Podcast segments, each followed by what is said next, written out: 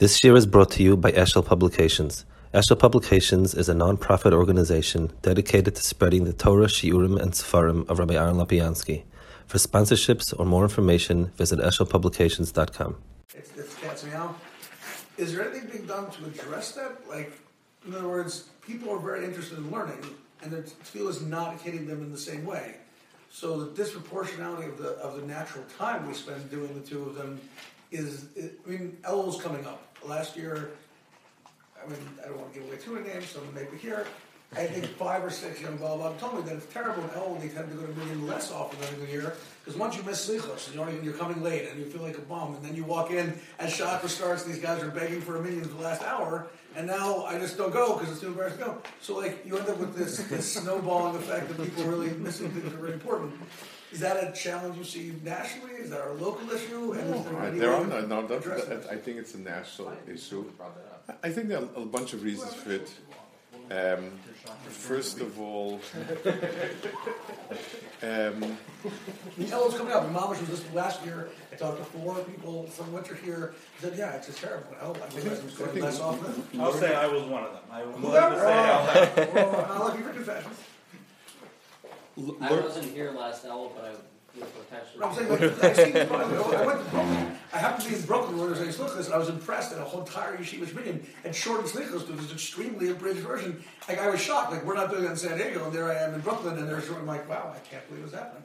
And these were all yeshiva guys. And that was a given, and no one thought twice about it. No one thought twice about going to learn ten o'clock that night, but they shortened Slichos down to, down to so, very little. Some yeshivas have minhag. So, I was in yeshiva that had a minhag. I was the learned one tonight, where minhag it was was less. It was less. I, so I don't know if it was like they were shortening it. I know, or, I'm, I'm, yeah. I mean, these guys wasn't like old time shul. It was just right. These guys were the original shul. I, I was shocked. I mean, but but is there any, A, do you see this as national? And B, do you see any way of addressing this? Like, in other words, our the setup is. I, I think people have lost.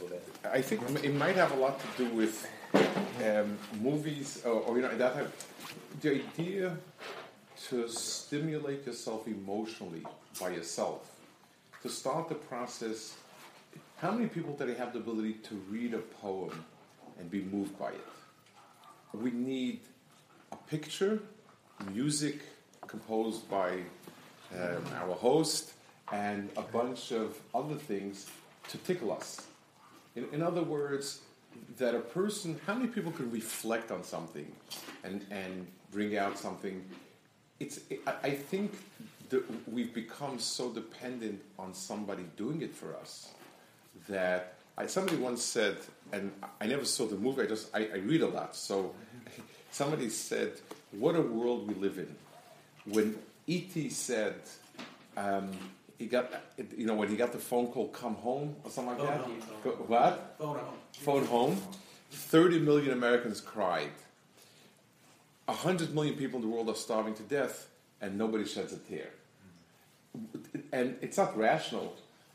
I mean, a fantasy evokes tears, and a real. The answer is because the exercise of sitting down and thinking of a child in Africa starving, and his stomach growing big, and his mother looking. And, and nothing she could do for him, and, and, and fleshing it out and making it real, we lost it. It's like, imagine if you never had to walk, your legs would atrophy. It's, it, it's you know, you, you would lose it. It used to be in the old times, the best we had was a book. So a book, you had to use imagination, you had to vocalize, you had to do something. People had sings together, they would sit, they would sing. They, they would, you know... Uh, it, today, you, where you're waiting to get it injected, it's it's a real problem. So, I, I think part of that that, that that people could learn how to read and evoke emotions is a very big part of it. And you know, a lot of the old Musa time, a lot of the old Musa added nothing in terms of seichel.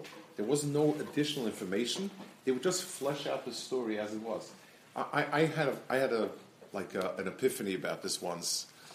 I was reading over the Sedra, being Mava Sedra, very rote, kind of, you know, like one of the things you do, and so on. And I came to the Pasuk where Yosef told the brothers, don't worry, it's, you know, HaKadosh Baruch Hu sent, it's HaKadosh Baruch Hu sent me to be able for all of you to to to to, to, to be alive and so on. So for some reason it's it like hit me with the first time. I said, one second. Picture yourself. You're seventeen years old. You're part of a family of twelve kids. Everybody gangs up on you, and they sell you to pick cotton in Louisiana for the rest of your life. You're going to be a, a, a, a, a slave in Louisiana.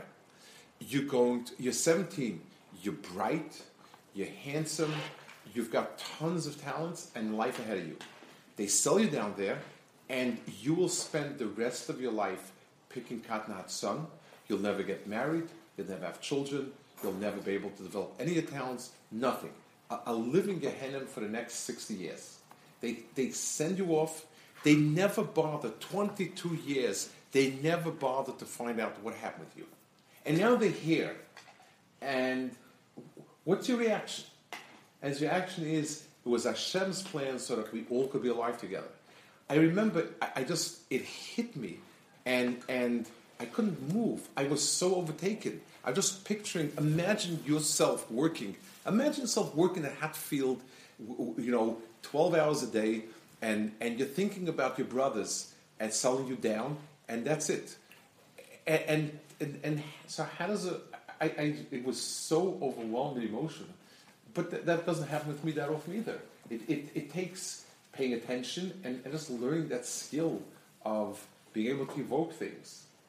It's uh, Remus Shapiro told me he was once he was my Rebbe, and he was a huge person, a very brilliant person, very deep person, and he told us once he was standing behind Reb Meir Chodosh. He was the Mashgiach Chevron. He was from two generations ago, together with a friend of his, and they were singing um, Yisrael Am Kroivei Haluka, and one turns the other, and he says, "Ir hert Am Kroivei." You hear what he's saying? The nation was close to him. And they both began to cry. And Rabbi Shapiro said, I realized that they talk a language that I don't understand. In other words, they have the ability to say a word that's just Am Krovo, which you say a thousand times, and it evokes something in them. That they're living, it's a living language to them, and it's not to me. That's the way he phrased it. So I, I'd say it goes much deeper. How, how many people can read something, reading something beautiful, reading something inspiring, unless it's a story. It's a story about somebody, and, and then you have to keep revving up the ante, because every story becomes old-fashioned. You know, it's an, oh, yeah, I heard this miracle. Just not sure which rabbi it was, but it was somebody. and and, and there's, I mean, there's a limit. It's like drugs. You just have to keep upping the dose. At some point, the, you know, the stories get as fantastic as they can. They just, uh, so I, I think I think that that's... What? You know, the, the, the old man Musa was to teach people to be able to look, read, and evoke emotion. I mean, the old Musa was to sit with yourself, to learn to read something, and allow the words to fill up with meaning. It not doesn't require a lot of information as much as picturing it, learning how to picture something. Kind of meditating on it? Meditating, but meditation seems to be kind of a, a sort like of reasoning philosophy, like sitting there and thinking sitting about and it. thinking about it. Th- take a story and of course flesh it out, think about it, uh, and and and uh, you know, flesh it out, picture it. And it was one of the reluctances. Rav Shach was reluctant when they started printing Sfarim with pictures of the Gemara. In other words, complicated things like Eruv, um, Kalim, things like that. He was very reluctant. He says they will lose the ability to figure it out themselves. It's a trade-off, you know. Sometimes you're just stuck; you'll never be able to figure it out, and, and sometimes it just becomes a crutch that you could walk, but you stop. Mm-hmm. Who knows how to look at a map? What? Who knows how to look at a map today? Yes. Google map. Google map. Do you think it's also an emotional thing that when we're not threatened? A movie, for example, a movie's not threatening because it's not real. So I don't really have to change when I watch a movie. It's just I, I just think we don't even well, when I go to when Yom Kippur davening, it's it's surreal. So I put up I put up a lot of barriers. You know. You know? I want to add on this positive note, but I mean, almost but any poem that you love, when you say it every day for, for a year, see how see how much you cry. So, so obviously, obviously, if, if we if we are obligated to the tefillah, you don't have to cry over it, but at least you can be thoughtful about it. Mm-hmm. You you know that's. Uh, There's something special about the words of tefillos that are, that touch you more than any poem ever can if you focus on it. Okay. Exactly. If you focus on it. If you focus on it, that's it.